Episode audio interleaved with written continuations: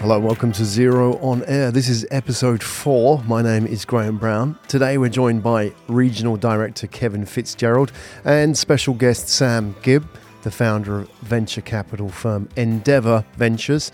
In this episode, we talk about the evolving role of accountants as potential advisors to businesses, how the information and increased transparency provided by Xero can help them advise businesses, and the importance of telling a story through your numbers. We also cover a growing company's options for scaling a business, the advantages of each method, and when's a good time for a business to seek outside investment. All coming up on Xero on Air. We're back. This is Graham, and we are sitting in the Xero offices of Cross Street. I'm joined by Kevin Fitzgerald. Kevin, how are you doing? I'm very well. How are you? Very good. This is our fourth podcast. I know. It's become a normal now, isn't it? It is. Yeah. Yeah. Weekly we- routine. We've covered quite a lot of ground in the last few podcasts. We've gone into the world of beautiful business. Yep. Do you remember what we talked about? We Yes. talked about your partners. Yep. The Xero culture. We had some good conversations as well. So Yeah. we got into the world I've of been Xero. enjoying it. exactly. So good. Well, today we're going to invite somebody else into the world of Xero. We have a guest here today, Sam Gibb. Sam, welcome. Hi. Thanks, uh, thanks for having me today here, Kevin, too. You're welcome. Pretty Wow. excited. Good. Well, we're going to talk about Xero, startups, investment, and putting all that world together.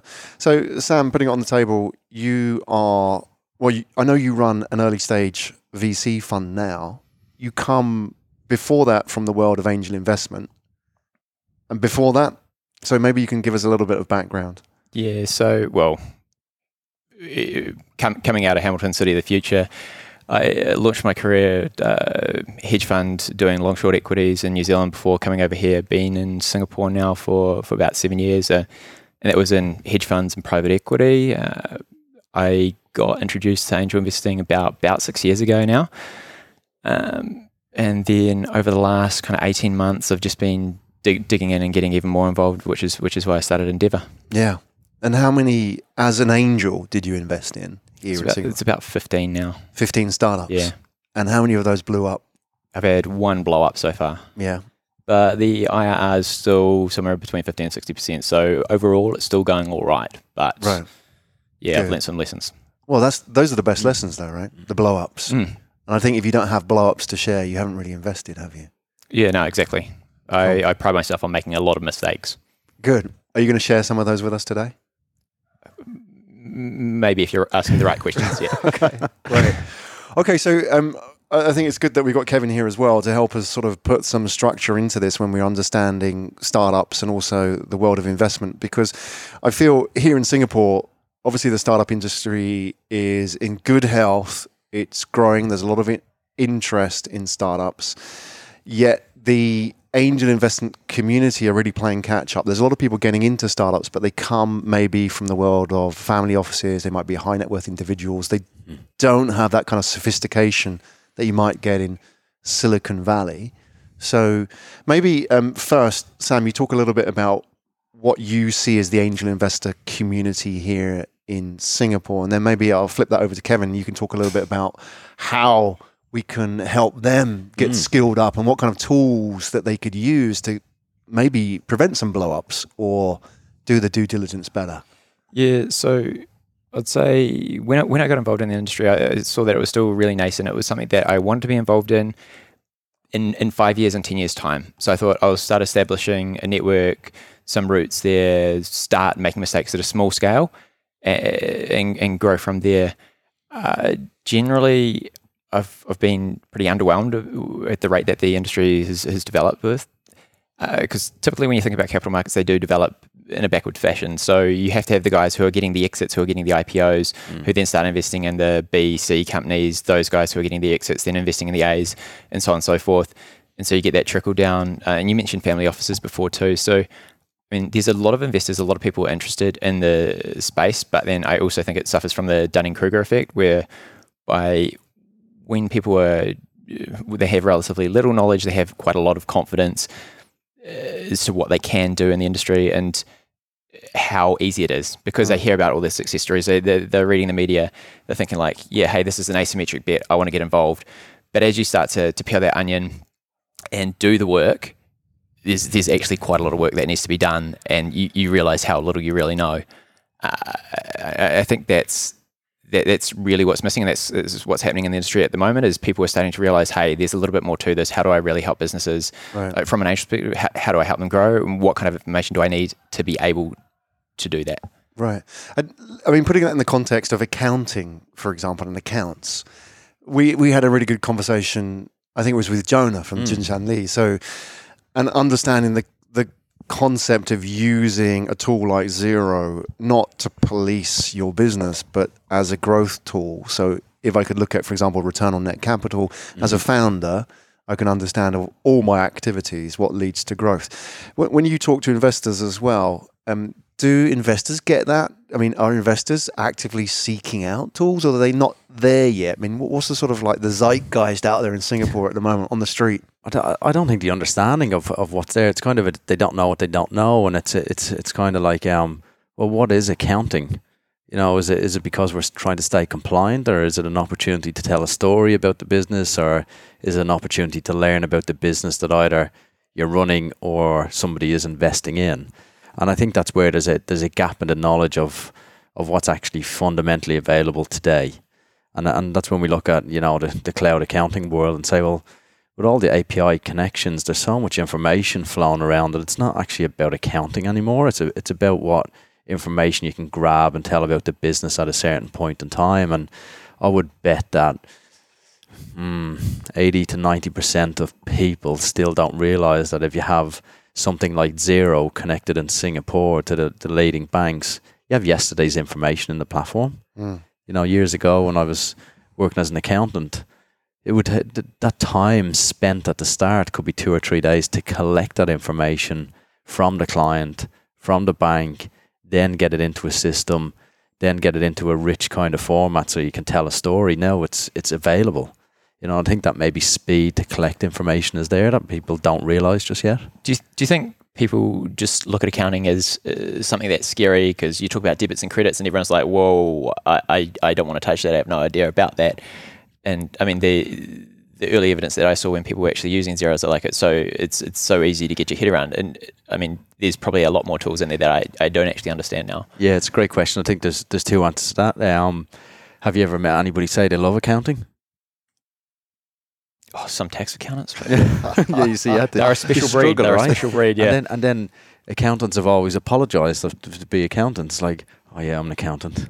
Yeah. You know, the, like the the cool factor has never been there in the industry. The the need and uh, like accounting is kind of seen as I need to work with you to help me pay less tax. Right. Yeah. You know, it's not I need to work with you because you'll know my bins- business inside out. You'll be able to help me tell the story. You'll be able to w- make me watch out for pitfalls. And I think that's changing. And I, I, I think ourselves and other players that are in our world are actually making accountants a little bit cooler. Um, as much as we can, we can't change the personalities, right? And I can say that because I'm an accountant. Yeah. Um, but it is it is rapidly changing, and I think the the view of accounting is changing, and you'll hear plenty of press about accountants are now becoming advisors and doing advisory. That's a journey, um, but I think that's facilitated and enabled by the technology. Yeah. I like this bit you talk about telling stories with numbers. Can we maybe elaborate a little bit on that? I mean, from your perspective, because I know Sam, you've also well, had that it. used to be my job. Yeah, so let's talk about that because uh, can you be a storyteller as an accountant, or what? What's going on here? Oh, I don't think you suddenly transform, right? So I think the the industry is changing, but I think it's maybe bringing people out of their shell, and I think there's a accountants are always very cautious around recommendations, but I think this the strong accountants that have a you know a desire to help their client are using the information to tell a story better. Um, the ones that are back office and sit there churning through numbers that I, that, that won't change. That's the thing. Anyone Yeah. can do that job though, and the value add really is there in using those tools to to, to, to create something actionable. Yeah, and I, I speak to many, many accountants, and we had some here in the the office last night, and it was like, well, why, why are you different? You know, and it's it, it's kind of a challenge because it, many, many accountants' websites are stock photo, you know, services, careers page about us. Like, yeah, we know that. What else can you do? Like, what? Why are you different than the, the, the, the thousands of other firms that are around and the ones that can tell the story and bring solutions to clients that might have nothing to do with tax? So a lot of it is tax compliance and tax mitigation. Um, but really, it's well, what else is happening in the business, or what else should I watch out for? Or what blind spots do I have? So it's kind of having a, you know, a financial buddy in some way. Say, hey, just Yeah. ke- keep an eye out for this So I, I knew an accountant who actually had a business bully on his card.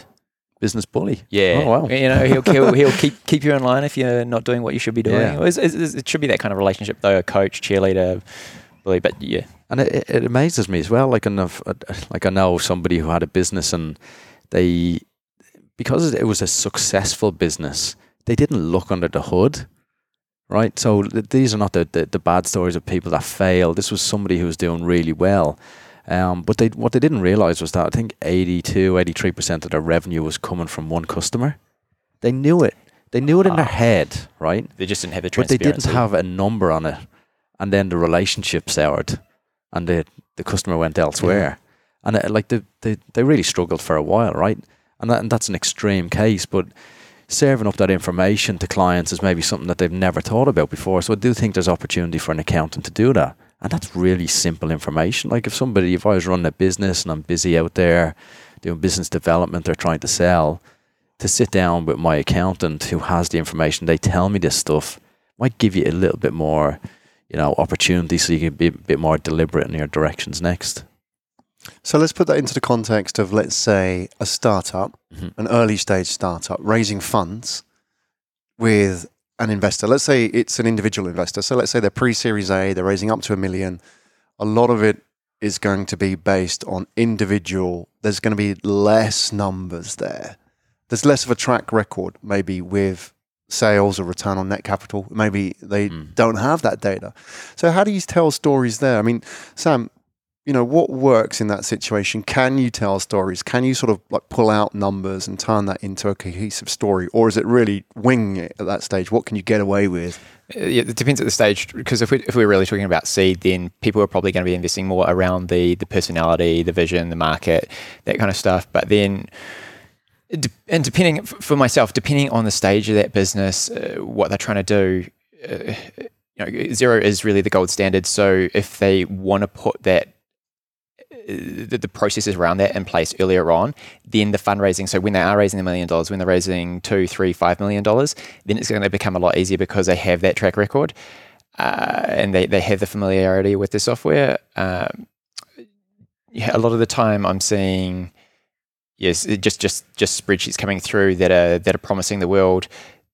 They they might not have any kind of track record except for their their annual financials, and that's it's really really meaningless at the early stage mm. too because the business is changing so frequently. You really do want to be able to see on a month to month basis you know, what is happening there and, and where the kind of hits and misses versus what you were expecting. Right. So with the the startups that are pitched you, and you, you've, I know the numbers you've quoted before, like hundred pitch decks a month, maybe. Yeah, sorry. yeah. So you get hundred pitch decks a month. How many of those that take to the next stage where you're actually having a more active due diligence conversation said to you, "Here's access to my Xero. Would that ever happen? Would you expect that? Would you want that?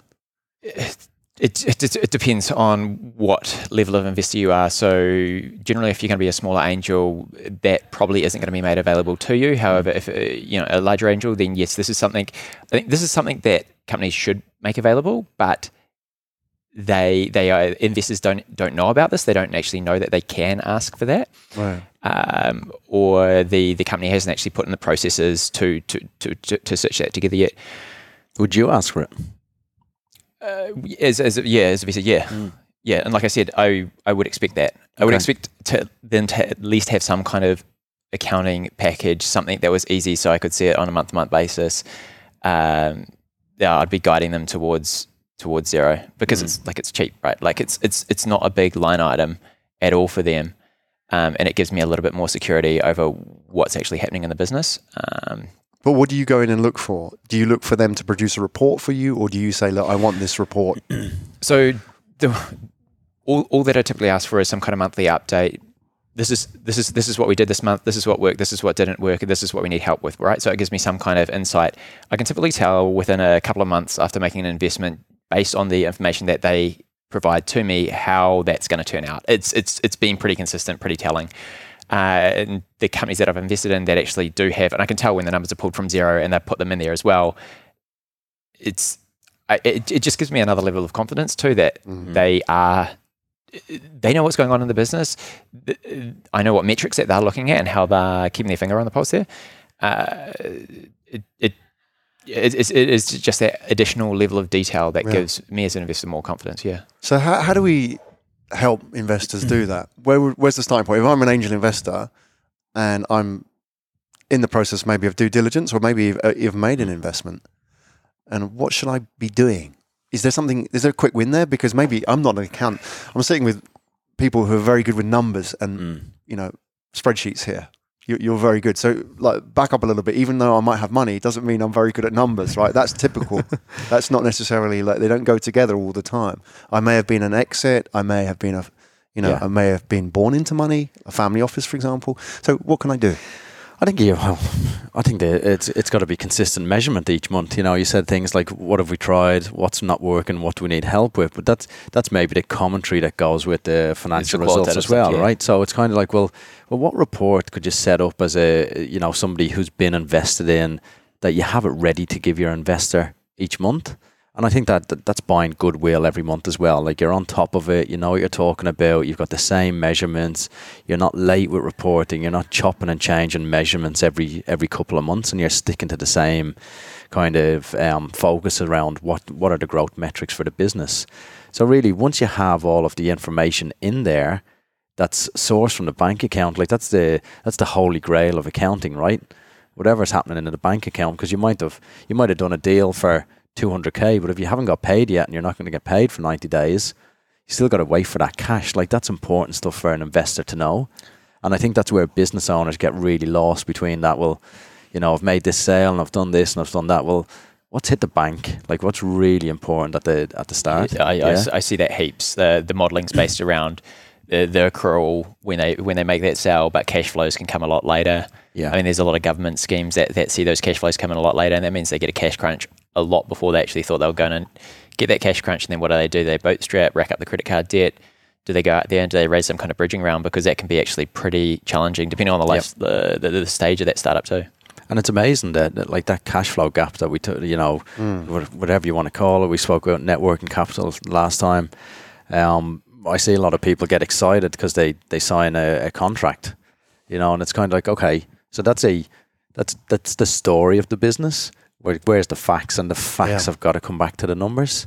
Um, and I'd encourage any investor, you know, to, to to stay on top of that and understand it as well. Because if you're getting Excel reports, they're they're manufactured, right? But an accounting system that you know is linked to the bank account can't be messed around with. It can, like the you know, like people can go in and change reports, but f- fundamentally, like the the correct information should be in there from the get go. Yeah, well, it's definitely going to be better than an Excel sheet, which is almost guaranteed to have transposition errors in it. Yeah, or you can, well, but you can type any numbers you want in there, right? So would that be preferable, for example, with yourself, Sam? Somebody actually gave you direct access to Xero rather than send you an Excel spreadsheet. Yeah, but I've got to, I've got to qualify this because Yeah. then we I, I don't want a heap of overzealous angels who are writing smaller tickets going like, yeah, I have to have access to your Xero because then if you're if you're an entrepreneur, you're probably going to get a lot of niggly questions around Yeah. like, oh, what's this, what's that, Yeah. and it's like, well, hey, I got to buy some computers, I got to buy some IT equipment for the staff. I, I don't You I don't, need, need transaction analysis from Yeah. an investor. right. I d- Yeah. I, don't need someone nickel and diming Yeah. me and questioning everything Yeah. that I'm doing. And, and I think that that is definitely the fear. What what needs to happen is there needs to be a relationship built up, and I think both sides of the table need to work out how best to use the the tools. And Yeah. well, what we're seeing right now in Singapore is the investors don't actually understand that that that could be available to them, and the entrepreneurs probably don't know how best to present that information because they're very scared about getting a lot of questions, getting getting a lot of pushback, which will detract from them building the business. Yeah. So there's a happy medium, isn't there? What we're sort of Yeah. arriving at is that, you know, there are a group of reports, maybe something as simple as a cash flow analysis at this stage, Yeah. a bank statement like in Xero. There's a standard management report in there that Yeah. you can run in less than two minutes. You know, and, And it and can't get it out and be- type commentary into it. There's no subjectivity in it. No. That's the starting point, rather than like you know, let's have a look at your expenses for the month. You don't want that kind of investor. That's obviously somebody who is either uneducated or is going to micromanage that Yeah. business, right? Yeah. Okay, good. So with that in mind, if you have that relationship between a startup and an investor where they have access to that reporting, how does that change behavior? How does it change it in the sense that does it change the relationship in terms of what an investor can do, how they can advise a startup? Does it change how the startup communicates with the investor? this, this, this is a difficult question because it depends on how involved that investor actually wants to be in the business, whether they want to be more, more laid back, they just want to kind of get some information flow as to what's happening in the business, or if they do actually actively want to be involved. Uh, I, yeah, I'd say as long as there's some OKRs, some KPIs in that report, uh, that's what I'd focus on. The I, I don't I'd go as far to say that if you're going to present additional numbers, uh, like a monthly P&L, probably not as important. Quarterly might be somewhat useful. Uh, it, it's, this is it, it's a it's a very difficult question because it depends on that relationship and it depends on what you're trying to achieve. Uh, nothing's going to fit every situation here. Yeah. Would it help in the due diligence process, pre-deal? And where would it help? I know you said, for example, with an angel, maybe not so much, but at a later stage, Yeah, it's definitely, gonna, it's definitely going to help at a later stage. Yeah. And I'd be I'd, I'd, I'd be interested to know what any of the other guys are doing. They're not using this software, how they're actually managing, maintaining their Mm. accounts, and disseminating that information. If it, if it's actually at the point where it takes them a month a month to get that information back Yeah. to then make decisions on that, that's useless. Yeah. Like who's who's doing that these days? Uh, I'm sure there are a You'll couple be businesses. surprised. Yeah, Right. Probably more than yeah. More than, Well, the, the majority, you think so. the majority, definitely. Yeah, Yeah. I think It's it- ridiculous. It's the, in this day and age, when you can get the information so easily, uh, Yeah. uh, it, it blows me away. Well, that's why I think, like you know, Microsoft Excel is the, the most widely used accounting software in the world. That's never been called an accounting software. yeah. Yeah, You know, and and Microsoft should probably charge more for it because people use it for for this complex type of scenario Yeah. called accounting. It doesn't have a it doesn't have a ledger in it. It doesn't have like the general ledger, the the, the truth system, I guess, that's in accounting. Yeah, I actually know? think you could start a VC fund that just invested into businesses that have been managed on a spreadsheet previously. Hmm. There you go. Yeah. Well, on that thought, Yeah. yeah. Well, we'll leave that one. We'll see if there's any responses to that one. Somebody might actually be doing that, Sam. Yeah. Okay, cool. All right, we're going to um, take a break. We'll be back for the next scene, and um, I want to learn a little bit about you know the options available to startups here in Singapore, and you know not necessarily just fundraising through VCs and angels. Um, can you bootstrap a business? Mm. Is it a credible way of growing a business? And if so, how? And um, there's a lot of pressure here in Singapore, isn't there, on going out, raising funds, finding a VC, raising even more funds. It seems to be the de facto. There's But a lot yeah. of hype around it, yeah. Hype is the word. So let's unpack that a little bit and look at what the options are. Cool. So we'll be back. Right, so we're back. We're going to talk about growing a business, scaling a business, what the options are. So we mentioned in the last scene, we talked about angel funding, VC funding. But at the end, we also mentioned bootstrapping a business, which is an option for certain types of businesses and importantly for the founders as well, what their objectives are. So maybe we can unpack that a little first. And Kevin, you can sort of lay it on the table for us. You know, what is the best way to do this? What kind of tools do I need to have if I'm really going to grow a business? I need to understand what are the options for me. And then, Sam, help us understand why it would suit certain types of businesses. You know, what the best funding routes are. So, where should we start? Should we talk about what the options are? We've got VC funding. So if you're on a later stage, angel investing, if you're coming in at friends and family round up to maybe a Series A here in Singapore, or bootstrapping, which is really reinvesting the cash of your business into the business to fund growth, right? Um, how many you work a lot with businesses, Kevin, and I think you know obviously the investment part of you know the fundraising part has been quite new. Like ten years, I think really we've been talking about startups, fundraising, um, angels, VCs, especially here in Asia. You came from a more traditional world where probably either you bootstrapped or you went to the bank. Yeah. Those were the only options, Yeah. or you factored. Mm. Maybe some of the more traditional options, right? Um, do you still see companies doing that in Simcorp? Do people still go through that sort of traditional route? Because it seems if you look at the media, everybody's raising at the moment. Yeah, but there's no there's no media story and somebody just starting a business, right? Without without kind of getting acceleration of funding, um, of which there's there's thousands of businesses that start up on their own cash and, and probably run a business off their their bank, their current bank account or maybe they've left the corporate and they've gone out and decided to do something that they really feel passionate about, or they go to town on a credit card. Yeah, You know, and, and that's really risky as well. And that's a uh, that's actually quite a common thing in Australia. Um, you know, you can get credit card limits that are thirty to fifty grand. And go run a business, and, and a lot of businesses, small businesses, are financed on personal credit cards in Aussie. I think with I think with how you get started, like you've got to, or what's the benefit of of just getting started and running off your own cash? You, you become probably quite disciplined, and then you start to really question, you know, what are you what are you spending or investing in? How quickly can you get that cash into the business if you're owed money? Um, and I, th- I think that's where people become business owners in a sense of there's a much more responsible factor over I need to really drive this business and control it and understand it and learn about it and, and think of different ways to be a bit more creative about cash flow. Mm. If you have, if you start with, I'm going to get funding, that's totally different. Like, you know, worlds apart from somebody who's willing to scrap and use it, y- y- you know, make the dollar work for itself, right? The, the founders aren't going to have the same level of grit. Yeah.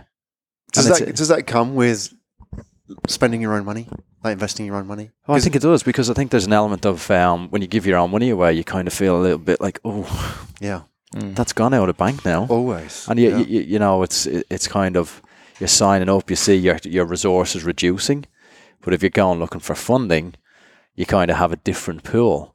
And I, I do wonder maybe on a you know re- a psychological responsibility level, is there still that preciousness over that cash amount? That it's the stuff that you have in your own bank account, or it's somebody else's money, yeah, bank or investor. yeah. Yeah, I agree with you. Mm. I mean, I, I built a business bootstrapping it originally, and even though I had success with that business, even today I struggle to spend two dollars Mm. on a coffee. Yeah, So that that mindset is programmed in me. Yeah, I think that's a mindset you either have or you don't have. But then this is also why some of the some of the more successful entrepreneurs, the somewhat narcissistic uh, psychopaths, uh, they, were they able to, they able to spend other people's money and and and really go absolutely balls to the wall uh, without any doubts or regrets. And sometimes that is going to be enough to get them over that that valley of despair. Yeah.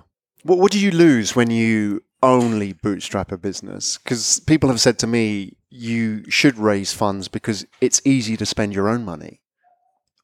You know, in the sense that you could end up spending all your savings mm. or 30 to 50k on a credit card because you're not having to justify it to anybody. So maybe you lose a bit of that when you're having to then go and tell the story of your numbers to an investor, right? Because Yeah. now you're your own investor, therefore you're always going to give yourself the benefit of the doubt. Well, it, de- hmm. it depends how disciplined your investors are and if they're really holding you to account as to what you are doing when you spend your money. Because, it, like like I was saying before, you, the the entrepreneurs need to be given some kind of leeway as well to be able to make their own decisions. So maybe that that isn't the case.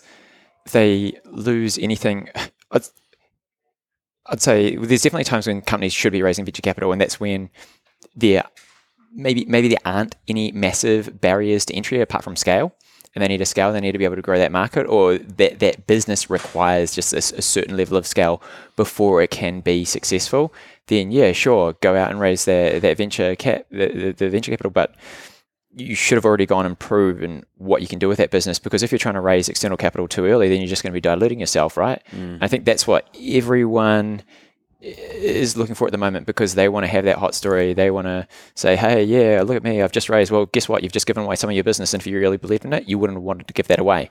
So, Well, if, if, if raising capital shouldn't be a okay, it's a, it's a point in your journey that's going to help you, but it's not the end, right? And I get a sense that there's people out there who that that is kind of one of the goals, major goals for themselves. Like, okay, if I raise money, everything's going to be okay. It's like actually, the, as soon as you raise that money, you're back to square one. You're starting again. You got to go again. You got different, you know, people that are looking at your business. You got to prove yourself again, and then you got to really scale, right? yeah, So yeah. I it's, mean, it's, it's the, is it the timing of that, like the, the timing of the capital raise as well? Does it, is that something that you really look at? Like, should, should someone bootstrap for X amount of months, years, mm. and then think about raising or are they trying to raise from day one? Yeah, oh, that, no, that definitely plays into it too. Because if I can see that they have, they, they've got it to a point where they can credibly say, okay, this is what we're going to be applying that cash to. Effectively, you know, they're pouring the gas into the tank. They've got the mm. car. They've got it built. They're re- they're ready to go. Hey, this is the journey that we're going to take. Yeah, sure. I want to give you that gas to, to get to the next level, but at the same time, the the journey or life, it's not a tour of gas stations, mm. right? So it's not just going from fundraise to fundraise. It's actually being able to achieve something with that cash. Uh, yeah, so that, that's what I'm looking for. If there's someone who goes, um, hey, I just need to raise that cash because I need to pay myself a salary because I've come out of this corporate job. It's like, okay, depending on the life stage you're at, I, I get that to a certain degree, but that's that's that, that's that, that's something that's like a part of it. That should not be the bulk of it. What what's the ideal situation then if somebody is out there wanting to scale the business and they are now talking to angels? Where where is the sweet spot in that? Because there is a conversation that we've had a few times, which is often they leave it too late, don't they? As a founder, they're now talking to you because now they need the money and they've only got a month left of burn. And if they don't get it, we're in trouble, right? So Yeah. no, Sam, look, help me. I need to raise funds. So that conversation happens, right? Those guys are, are in trouble, but there should be an earlier point at which they engage an investor, right? And you know, obviously, there's the personal relationship building, but also sharing the numbers, telling the story, and so on. What, what works in that situation? Was, Kevin was mentioning before about using the, the numbers as a storytelling tool, and that's exactly it, right? Because as an investor, I want to understand that narrative. I want to understand how you got from here to there and, and what has happened along the way. If you come out and say, hey, I want to raise funds now, I need this much, and this is why I need it, it's like, well, that's one data point. I have one data point now. Yeah, okay, I can go back, I can look at the financials, but at the same time, I have no idea what that journey looked or felt like to you? I- I, don't know what the discussions that you were having with your existing investors or advisors were like. I don't know how you you're dealing with things, Uh, and so it's it's hard. But uh, yeah, so so again, as, as we talked about this, it isn't just a trip to the to the bank. Yeah. When you're talking to, especially with angel investors, with angel investors, you should be really looking for more more experience. Yeah. You should be looking to get a partner on board, someone who can really help you with the business. And I think most, if not all, of the businesses that I've invested in as an angel, they would say, yeah, like Sam, Sam, Sam is someone that I can come to when I'm in a difficult situation. Someone that I, you know I could speak to in confidence. Someone that's going to be able to give me some kind of guidance, feedback, be the cheerleader when I needed it, and be the coach when when I need, I need to get do you, set straight. Do you, do you help them understand their finances and the like the, the actual the, the stories behind the numbers as well, or do you expect them just to have it for you? Or do they come to you as a partner and somebody that can actually help them grow the business? Like, do you ever sit down and coach them and say, okay, well, let's look at the metrics and the growth metrics and Yes. margins and everything like that? Or is that what you would uh, have as, as an expectation of somebody that you invest in? You know, so that's actually an exercise I always go through with any, actually any of the companies if I invest in them or if just, just mentoring, advising them. It's something I'll do. There's a matrix, we can put this in the show notes. So if you want, uh, there's a matrix that I use to look at the, the various milestones that they should be hitting through Yep. each of the different stages of their fundraise, the cash, and where that cash is going to be applied to, what features they're going to be able to build out, and also the people that they're going to be employing along the way.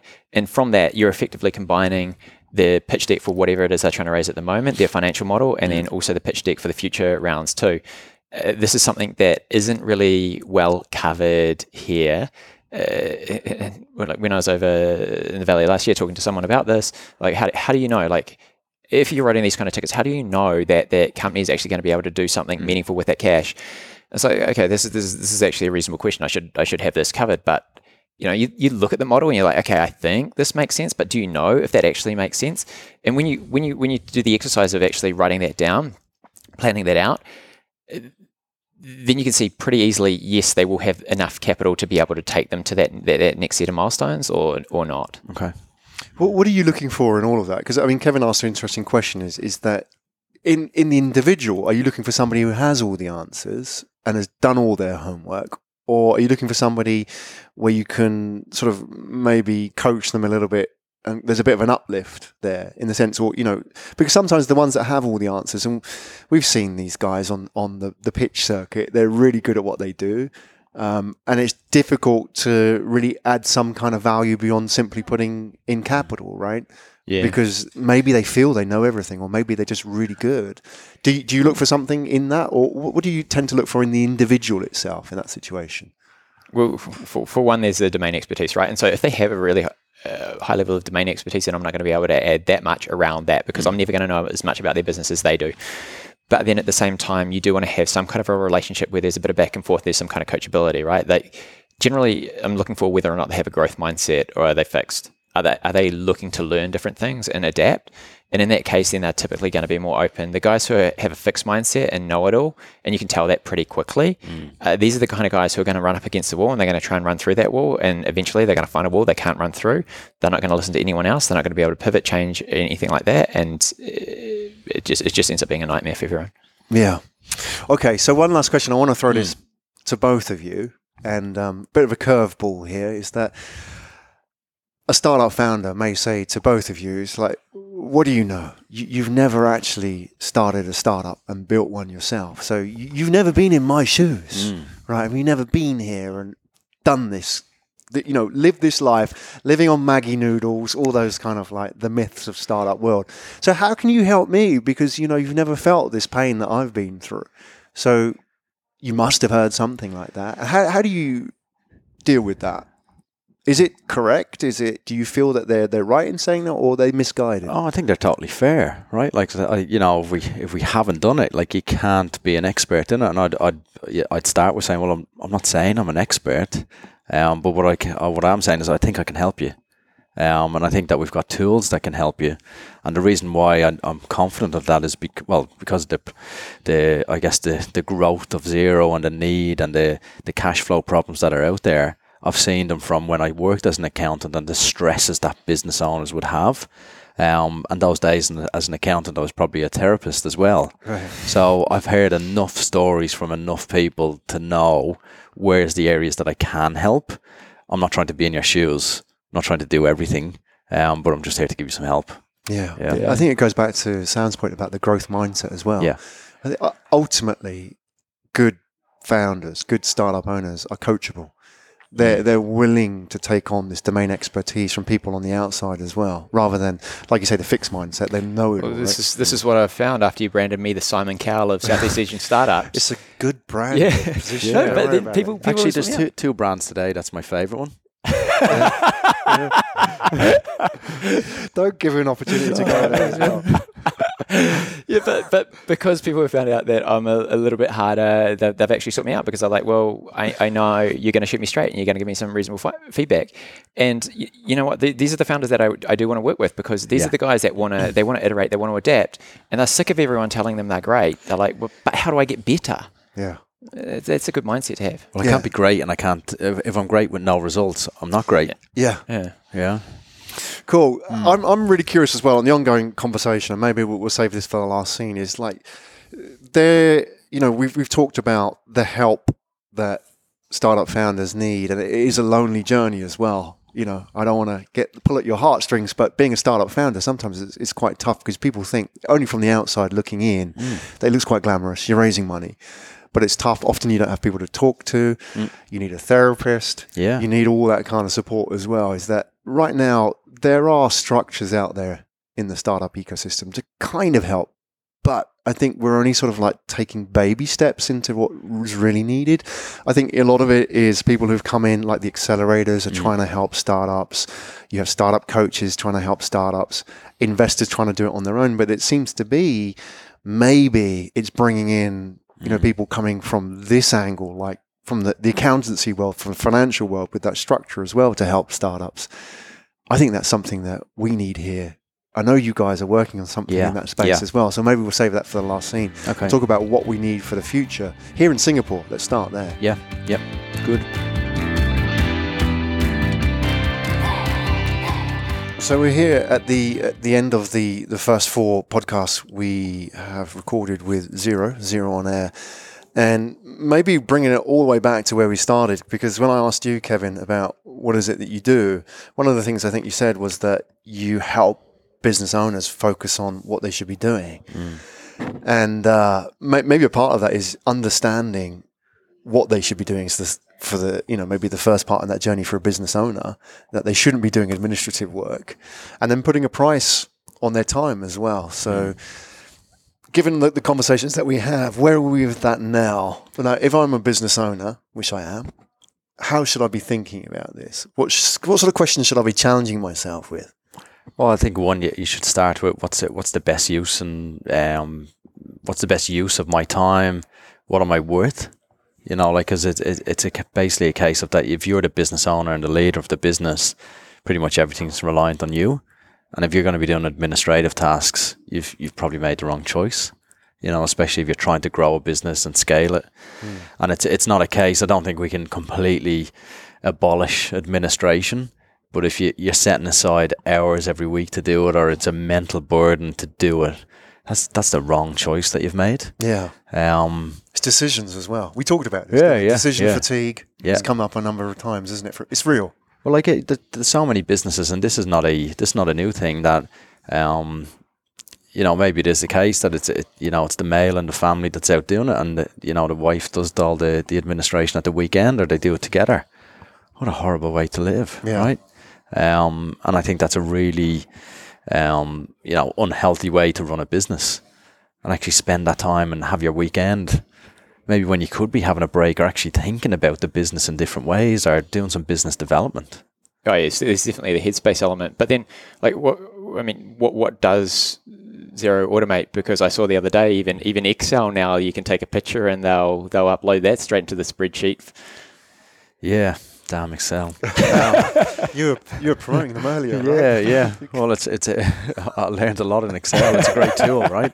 Um, but it's it, it- it's kind of like what's the availability of technology that's out there nowadays, and and you know we've got um, receipt scanning tools, data capture tools that you can use on your phone, right? So it's it's as easy as taking a picture on your phone of the receipt or the invoice that you get from a supplier, and actually that information gets straight into Xero um, through the OCR technology, and and that's available, and, and this stuff is cheap. You know, it's a couple of dollars a month, and you don't have to carry around all these invoices. You don't have to worry about where they go. You've already stored them in the cloud, and, and Xero has unlimited storage. You know, so it's basically get the get the invoice in there straight away.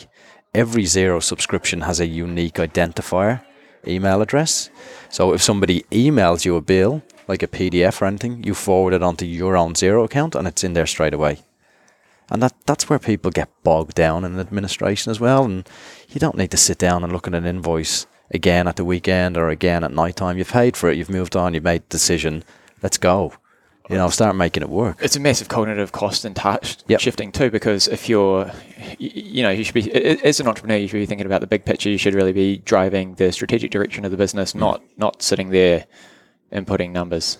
Yeah. What, what is that though? What should I be doing? I know strategy is a little bit woolly. What does that real, really mean on a day to day basis? What should I be doing? Not inputting stuff. What would you like to see your founders doing with their time? it, it- it depends on what stage that they're at with the business, but then it is actually going out there, talking to customers, improving the product, and executing on the strategy that they said they were going to execute on.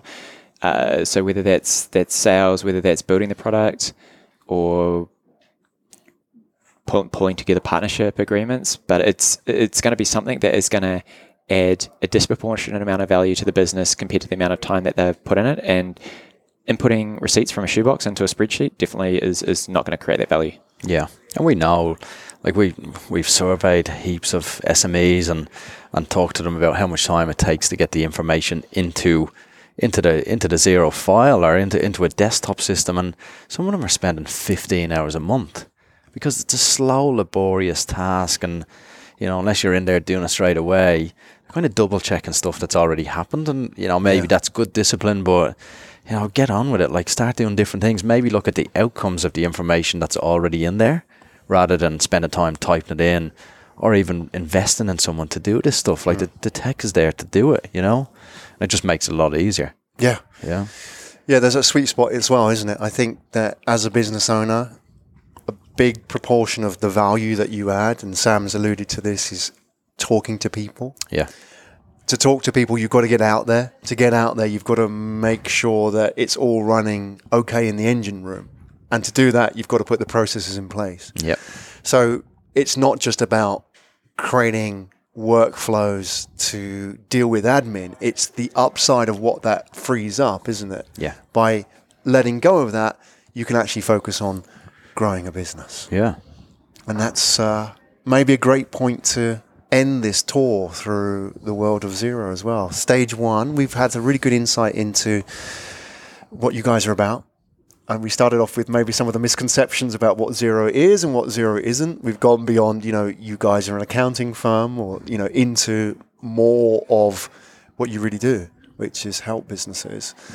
And we had some really good conversations with your partners as well and your Yeah. customers. And um, hopefully we can have more conversations with many of the the people in your ecosystem out there as well in Definitely. you know Yeah. in coming days and learn about some of your projects as well. So especially here in the startup space here in Singapore, I'm excited to see how all that comes together. So Sam, thanks for joining us today. Uh, thanks, thanks, again. thanks for having me. Sam Yeah. Gibb from Endeavour Ventures and Kevin, you know, been a great co-host. Yeah, it's been a lot of fun. journey, yeah. Thank you. Excellent. So that's Kevin Fitzgerald from Xero. We're signing out. You've been listening to Xero on Air with Kevin Fitzgerald and Sam Gibb, the founder of Endeavour Ventures. Find out more about how cloud accounting can help you achieve success at xero.com. My name is Graham Brown. Thanks for listening.